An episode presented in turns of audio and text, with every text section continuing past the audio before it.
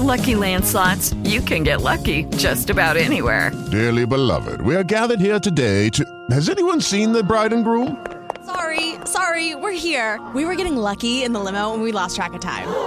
No, Lucky Land Casino, with cash prizes that add up quicker than a guest registry. In that case, I pronounce you lucky. Play for free at LuckyLandSlots.com. Daily bonuses are waiting. No purchase necessary. Void where prohibited by law. 18 plus. Terms and conditions apply. See website for details. Thanks for listening to the Legacy Church podcast. We hope that this message is an encouragement and blessing to your life. Follow us on social media at Legacy Church GA or visit lcga.info to learn more. Well, I know it doesn't feel like it, but I, I think I saw yesterday where uh, spring is officially like 10 days away. Uh, maybe somebody can verify that. Uh, but today it certainly doesn't feel like it. But in, in, the, in any case, with the arrival of spring, you know, some of us have the, the green thumbs, not me, but maybe some of you uh, like to get out in the yard and begin planting spring, you know, flowers. And it's just sort of like, you know, it, it's, it's the arrival of hope. You know, I feel like spring is like winter's gone. You know, our suffering ends, our long suffering ends, and spring means, you know, hope is now here. Now, uh, if you're a green thumb, raise your hand. I'm curious. Okay, could you come to my house? Uh, next week would be great, and uh, and plant some flowers. That would be. I'd really appreciate it. Thank you. Uh, you just volunteered yourself, so you shouldn't have raised your hand. You should always be, you always wait until, you know, the person finishes the sentence before you raise your hand. Then you don't, you don't have to commit to it. Okay, just a little tip for you. Uh, when we lived in Illinois, our house, uh, the previous owners had done a lot of work in the yard uh, when it comes to flowers, and uh, that was great because we we don't have green thumbs and we could get all the credit. But there was this one flower uh, the iris that would bloom, and it was, you know, spectacular.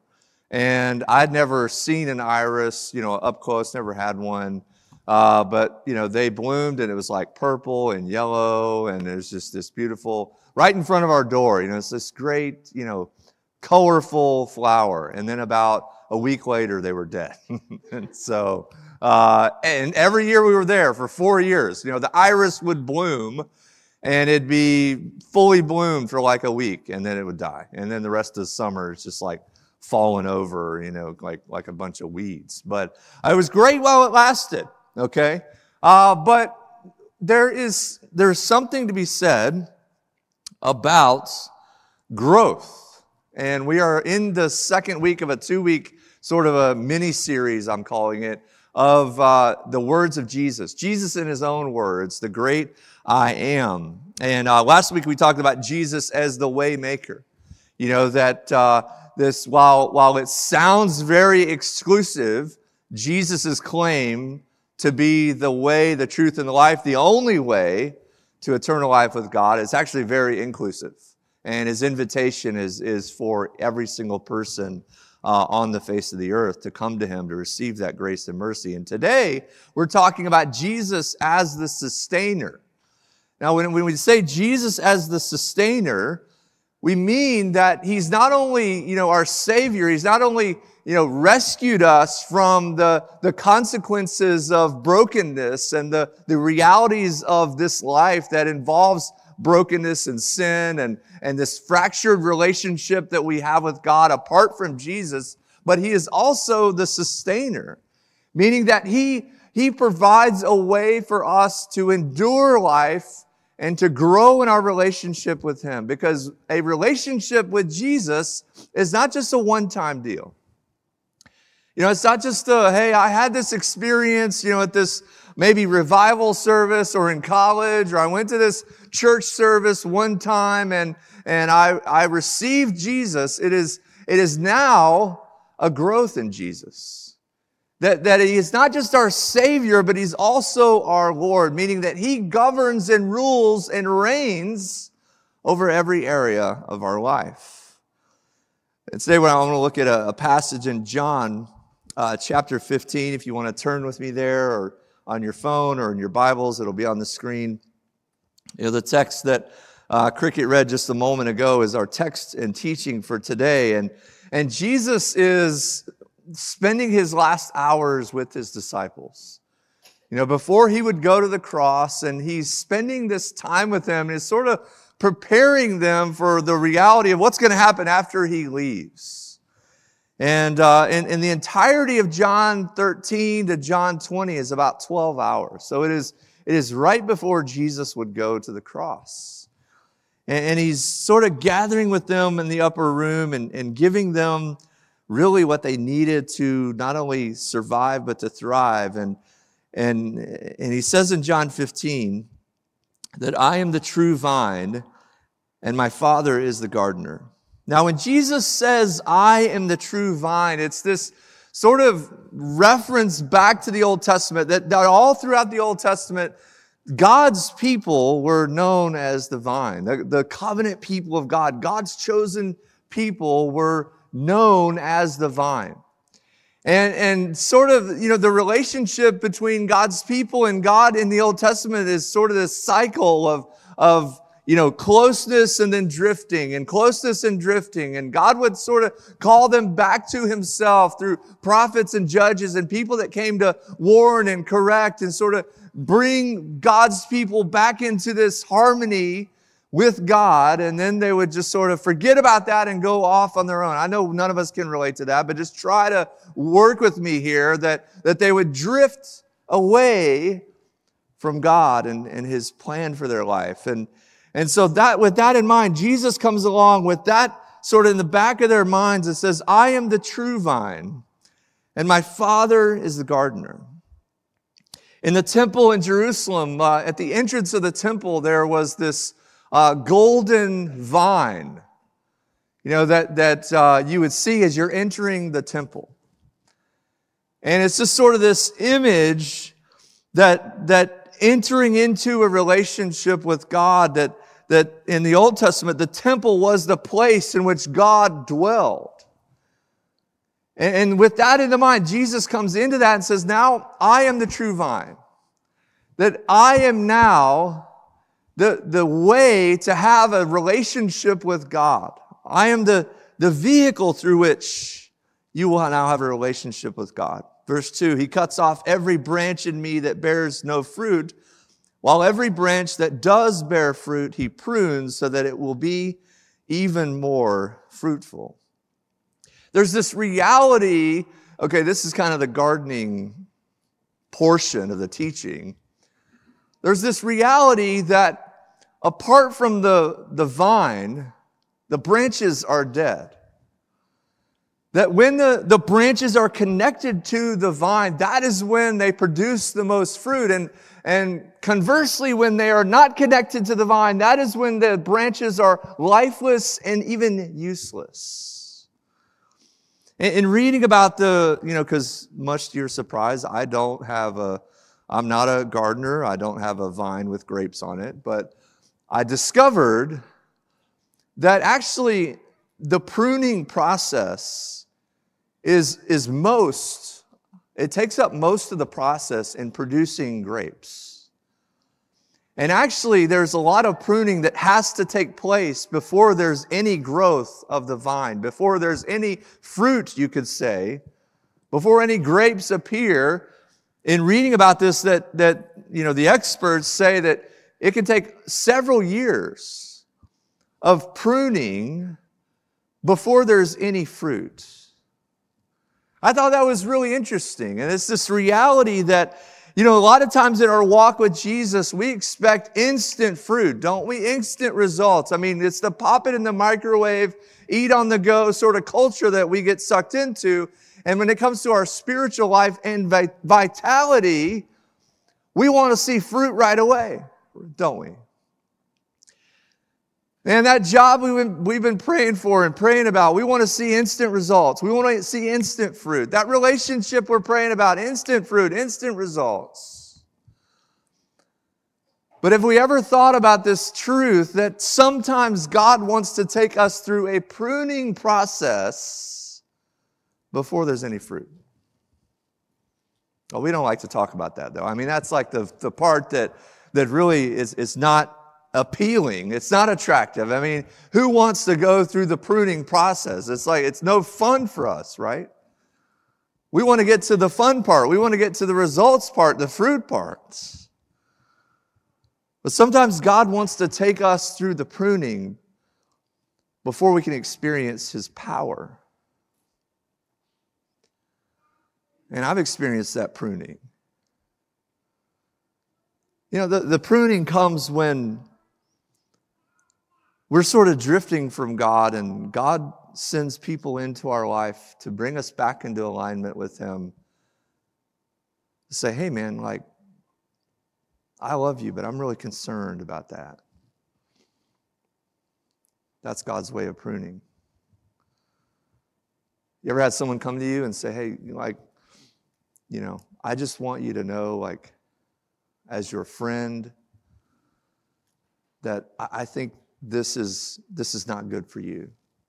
In love, this is not good for you. That's pruning. Let's see, we resist that though, don't we? We resist the pruning because we want to just get to the fruit. We want to get to the results. We want to get to the end. But God is saying, no, it's not about the end, it's about the process to get there. That fruit bearing is the result of life giving attachment to the vine. And that life giving attachment only comes through the pruning. Jesus says he cuts off every branch that bears no fruit. But the branches that bear fruit, he, he makes them even more fruitful. Have you ever thought that the, the, the low point, that the valley, that the discipline that God takes us through is actually the avenue to bearing more fruit? You are already clean because the word I've spoken to you. Remain in me, so as I also remain in you. No branch can bear fruit by itself, it must remain in the vine. Neither can you bear fruit unless you remain in me. See, abiding or remaining in Jesus is when God makes his home in us through the power of the Holy Spirit. That, that's what happens. When God comes to to reside in us, when His Spirit lives in us. That is what Jesus is talking about. Remain in me or abide in me as I also remain in you. It's this mutual remaining that happens, that Jesus is remaining in us as we remain in Him. And no branch can bear fruit by itself. It must remain in the vine. See, we try to bear fruit apart from the vine. We try to produce fruit apart from the vine, but the reality is that nothing can happen apart from the vine. That our spiritual vitality is not of our own effort, it is not of our own gifting, it is through our attachment to Jesus. And to be a follower of Jesus means that we are completely dependent on Him as the vine. You see, here's the deal that Jesus says, hey, you, you are already what you're trying to be. You're already what, what you're trying to be. You're trying to bear fruit apart from me. You're trying to, to produce apart from me. And Jesus says, no, no, no. You already are cleaned because of my word, because of my presence and my very life that lives in you. You are already what you're desperately trying to be. Jesus is the true vine. But the false vines are what make us lifeless, what suck the life out of us. What the false vines will actually kill the branches. And the false vines that appear as though there's life and vitality in them are actually killing us. What are the false vines? There's religion. Well, how can religion be a false vine? It's because religion says that you have to do these things in order to be accepted by God. And, and if you do these things and don't do these things, then you're, you're in, right? And no one wants to be left out. You want to be in. And religion says to be in, you have to do this. And the focus of religion is on you and me. See, that's the difference. Whereas Jesus, as the true vine, says, no, no, the focus is not on you, the focus is on me. I am the vine. And I am what gives you life. There's also status. Status is a false vine. Because status has this appearance as though it's life giving. And if we could just have this or live in this neighborhood or drive this car or be, you know, in this group of people, then, then that is what will give us life and it sucks life out of us. Because we're constantly trying to be what we cannot be. We're constantly trying to manufacture energy to, to be this sort of person that we, that we envision and it's always a false vine because it always brings us to a place where we just spend and exhaust ourselves on trying to be that kind of person. family is also a false vine. Oh, what do, what do you mean? What do you mean family is a false vine? Sometimes that we put all of our all of our hopes and dreams in our family. We think our spouse is the is like, you know, we put all of our hopes and dreams in that person. And we sort of have this vision of what life is going to be with them, and right? And then and they are sort of the key to get there. And, and then we realize, well, no, wait, wait a minute. That, that person has flaws. That person has, is broken. And, and when that person can't sort of lead us to that vision of our life, to that dream that we have, then we sort of, what, what, do, we, what do we say? Well, well, there must be something wrong with them. There must be something wrong with them. I mean, here's this picture, uh, like, this is how I envision my life being in this family, and this person is not really bringing me to that. This person has flaws. Now, this hasn't happened in our marriage, but other marriages, you know, that have flaws, where one of the, one of the people is, you know, just try to think with me for a minute. Hypothetically, you cannot put your hopes and dreams in your spouse because they will disappoint you every single time. And hey, you can't put your hopes and dreams in your kids either. There, it is very possible to worship your kids as an idol. Now, I love my kids. I love my two boys. I love them more than anything else in the world. I would give up anything for them, and I know you would too. But sometimes there's a temptation to make put them on a pedestal and worship them. Like, look, your kid is not going to be the next Michael Jordan, okay? Just I just want to tell you that. He's He's not going to be the next LeBron James. He's not going to be the next, you know, Tom Brady. Okay. He can't even throw the football three yards. I mean, just let's just look at the facts here. Okay. Wealth can be a false vine, right? Wealth, the accumulation of wealth can be a false vine. The love of money is the root of all evil. It doesn't say money is the root of all evil, it says the love of money. We talked about this last series in Kingdom Economics that God has given us what He's given us to be a blessing to others, not to terminate on our own happiness, our own satisfaction. Then Jesus says, verse 5 I'm the vine, and you are the branches. If you remain in me and I in you, you will bear much fruit. Apart from me, you can do nothing. If you do not remain in me, you are like a branch that is thrown away and withers. Such branches are picked up, thrown into the fire, and burned. And reading about this, commentaries were saying that, I mean, there's literally no other use for a branch that is not connected to the vine. They could not even use it for any other purpose other than just throwing it away. That the wood, if the wood was disconnected, there was nothing else they could do with it.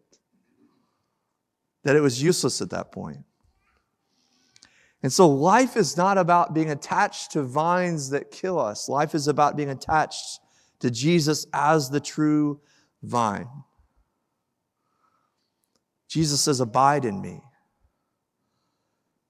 And so our remaining in Jesus is what gives us life.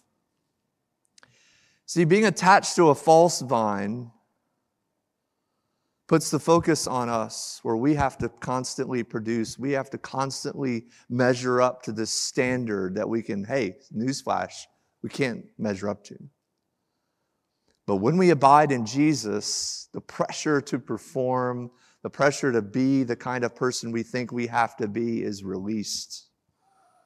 And abiding in Jesus is the only thing that gives life. See,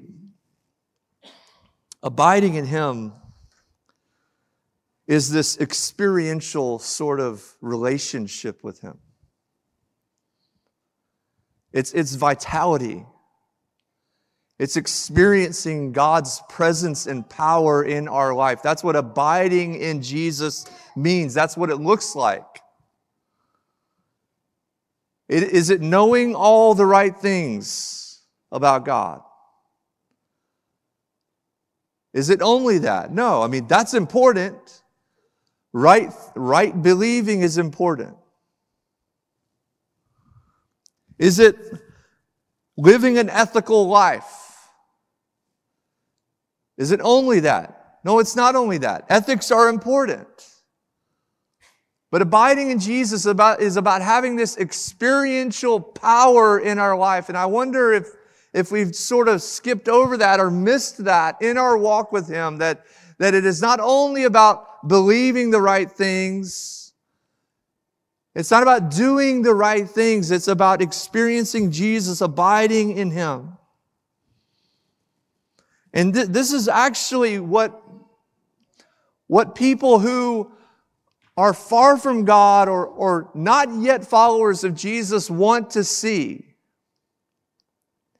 They want to see that this is real to us and that it makes a difference in our life. Because they don't first come and say, well, what do you believe about this doctrine or this, this, what's your position on this thing? They don't, they want to know the answer to two questions. Okay? Does your life reflect what you say you believe? Number one. Does your life reflect what you say you believe? And number two, is it real and transformative? Or is it just something you do out of habit? Or because you have to? Or because someone's elbowing you that you better show up with me? Does our life reflect what we say we believe? That's what the watching world looks at. That's what the watching world looks at. Is it real and transformative? Has it made a difference? Has it made a difference? And if the answer is no to those two questions, then I think we have reached the point where we might be acknowledging Jesus, but not abiding in him. See, there's a difference between acknowledging and abiding.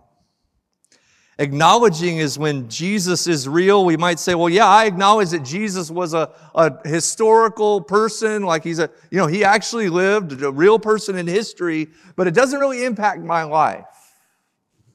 Acknowledging is when Jesus and maybe what even, even what Jesus says is beneficial and good, you know, hey, like, you know, love one another. I mean, that's a good principle, right? No one's going to disagree with that. When Jesus says love each other and, you know, like take care of the poor. I mean, that's a good idea too. I mean, we should really do that. No one's disagreeing with what Jesus says about those things.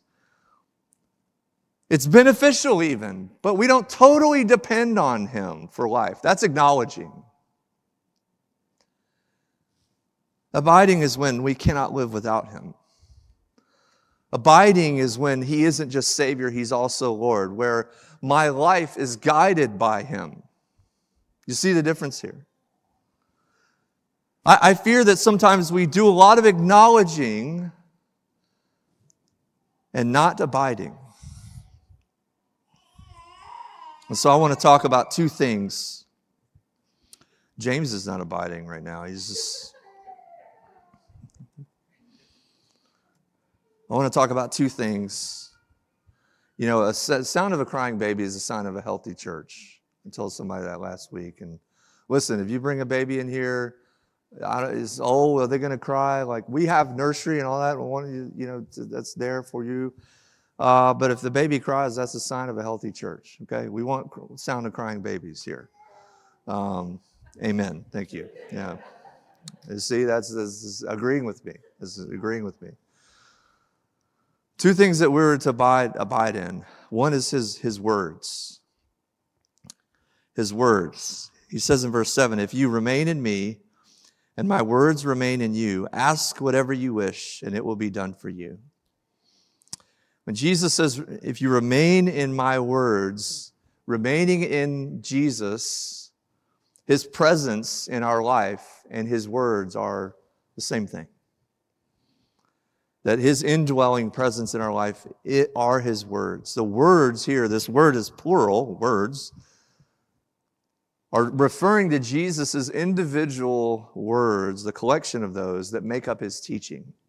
So basically, the, the sum of all that Jesus says remaining in us, his words. And Jesus says that, that love for him is not marked by desire, but obedience. Meaning that desire is good and it is important, and desire to grow in our relationship with God is certainly, certainly a part of it. It's key. But desire alone does not result in abiding. It's not abiding, it's, it's obedience. See, that acknowledging has desire. It's like I, I, desire to move forward in my life. And yes, I, I want every person to have that desire, but Jesus says, desire is not going to get us there. It's obedience. And obedience, here's the thing about obedience, it doesn't come on our own will and determination. Because I don't know about you, but those, that whole Ten Commandments thing hasn't really worked out for us in human history. And, and thus, you know, the, the commands presented the need for someone to follow the commands, hence Jesus. And so it hasn't really worked out where we've been able to keep the commandments. In case, you, I mean, you can try. You can leave here and go and try to keep the commandments. And then, you know, come back next week and let me know how that works. I mean, I don't think any of you, hopefully, will go, go out and kill someone. You know, do not murder or even steal. Please don't do that. But, but you might look at your neighbor and go, man, I wish we had that, or, or coworker and, and no, uh, coveting, coveting is. What, what I'm trying to say is that Jesus' words are meant for, for our obedience. But, but here's the thing I don't want you to leave here and go, oh, I just, I, I don't feel like I can do what Jesus says to do. Not feeling like we can do what Jesus says to do is not our out. You with me? It's, it's not our kind of like, well, I just, I'm just gonna, I mean, I tried that whole thing with Jesus and it's just too much. It's too hard. I mean, he's, I can't love my neighbor. I mean, he's a jerk. Have you met him? He's just like, you know, he doesn't cut his grass and, you know, I called the HOA 10 times and they won't do anything and then you know the, the teachers at my kids school or whatever like it, this thing is too hard to do like that is not our out but that is our trigger for more dependence on jesus like the reality and the fact that we can't do what jesus says to do on our own power should lead us to more dependence on him and so instead of withdrawing we actually lean in more we say, I can't do this. I can't do this on my own power. I can't do this on my own power, but I know that I can do this with Jesus' help. With his help. His words, John 8 31, Jesus says, If you hold to my teaching, you really are my disciples. And by the way, I, I think talking about pruning, we're going through a pruning. We're going through a pruning. The church, not just this church, but the church globally, is going through a pruning. I believe God is taking us through a pruning season where He's cutting away the things that bring us comfort, the convenience of following Jesus. It should never be convenient. By the way, I hope we make it inconvenient.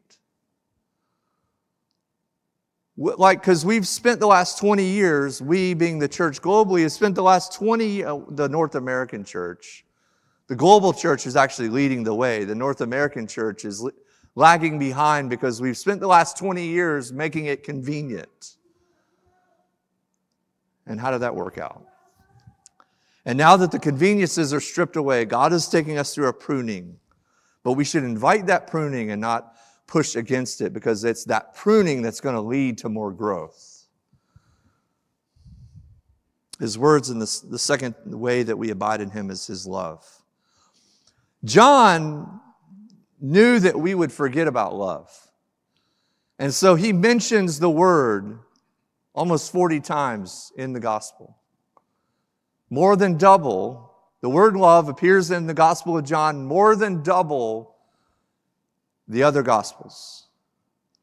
And John is like, okay, i am I'm, I'm the last gospel. Matthew, Mark, and Luke, did, they didn't get it. I'm going to make sure that you get it.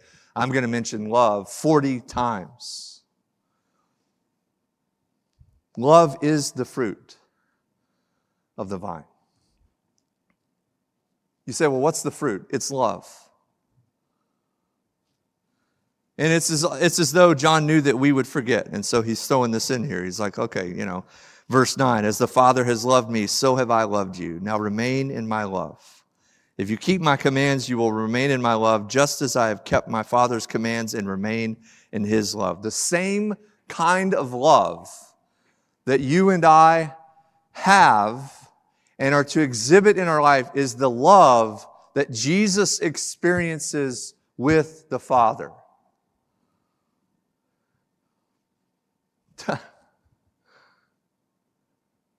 and the love that Jesus experiences with the Father is a sacrificial love. It's a love that goes the extra mile. It's a love that loves no matter what. It's a love that is based on covenant and promise, not a contract. It's a love that says, I will love you no matter the circumstances, no matter what you do, no matter if you love me in return.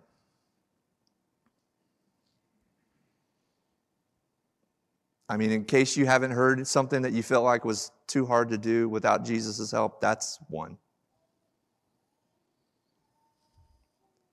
The kind of love that Jesus says to love with is the kind of love that he loved us and loves us with. That's a love that keeps no record. That's a love that doesn't pull out the old files of what you did years ago. Remember that? I mean, you're, you're, you're a terrible person. Remember what? No, no, no. Love has a short memory when it comes to those things.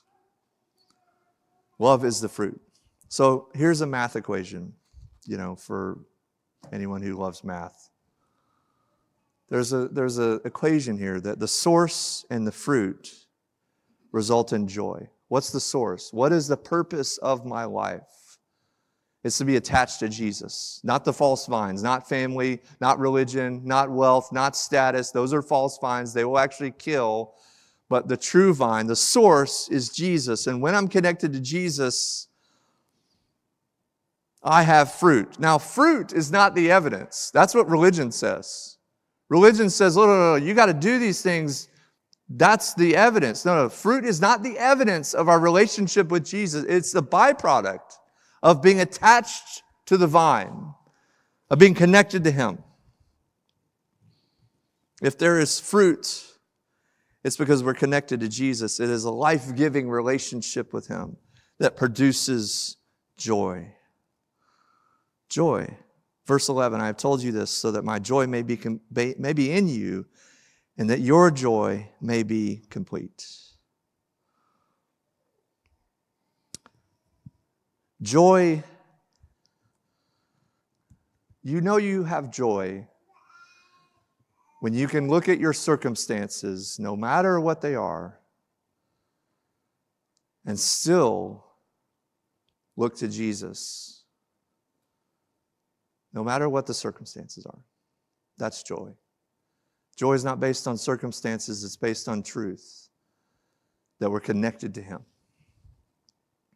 Andrew Murray says, and listen, I, there, if, if you're sitting here listening to this and you're going, I, I, I just don't feel like I have a life giving relationship. That thing you're talking about, that it's experiential, Mitchell, like I, I don't feel like I'm there. I'm not feeling that. I want you to listen to this. Andrew Murray said, If there is in your heart the consciousness that you are not a strong, healthy, fruit bearing branch, not closely linked with Jesus, not living in Him as you should be, then listen to Him say, I am the vine. I will receive you. I will draw you to myself. I will bless you. I will strengthen you. I will fill you with my spirit. I, the vine, have taken you to be my branches. I have given myself utterly to you. Children, give yourselves utterly to me. I have surrendered myself as God absolutely to you. I became man and died for you that I might be entirely yours. Come and surrender yourselves entirely to be mine the experience of a life giving relationship with Jesus, of being connected to the vine, only comes when we surrender and receive it. And that brings freedom and that brings life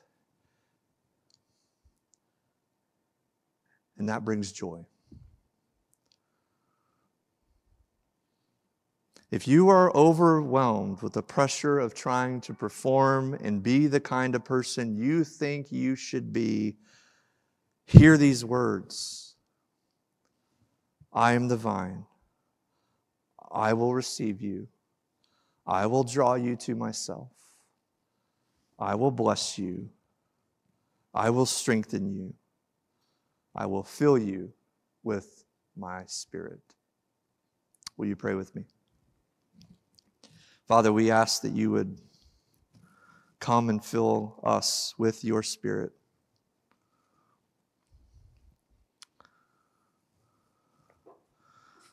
Father, we confess that we spend our energy on the false vines religion, status, family, wealth. God, bring us back today to Jesus as the true vine, life giving vine filling us with His presence and His power for life and living. God, bring us back so that we might have true joy. True joy found in Him. That we might receive Him as the vine today. We ask all this in Jesus' name. Amen. We hope that you have enjoyed this message and pray God's blessing upon you. Remember to follow us on social media at Legacy Church GA or visit lcga.info to learn more. With Lucky Land slots, you can get lucky just about anywhere. Dearly beloved, we are gathered here today to. Has anyone seen the bride and groom? Sorry, sorry, we're here. We were getting lucky in the limo and we lost track of time. No, Lucky Land Casino, with cash prizes that add up quicker than a guest registry. In that case, I pronounce you lucky.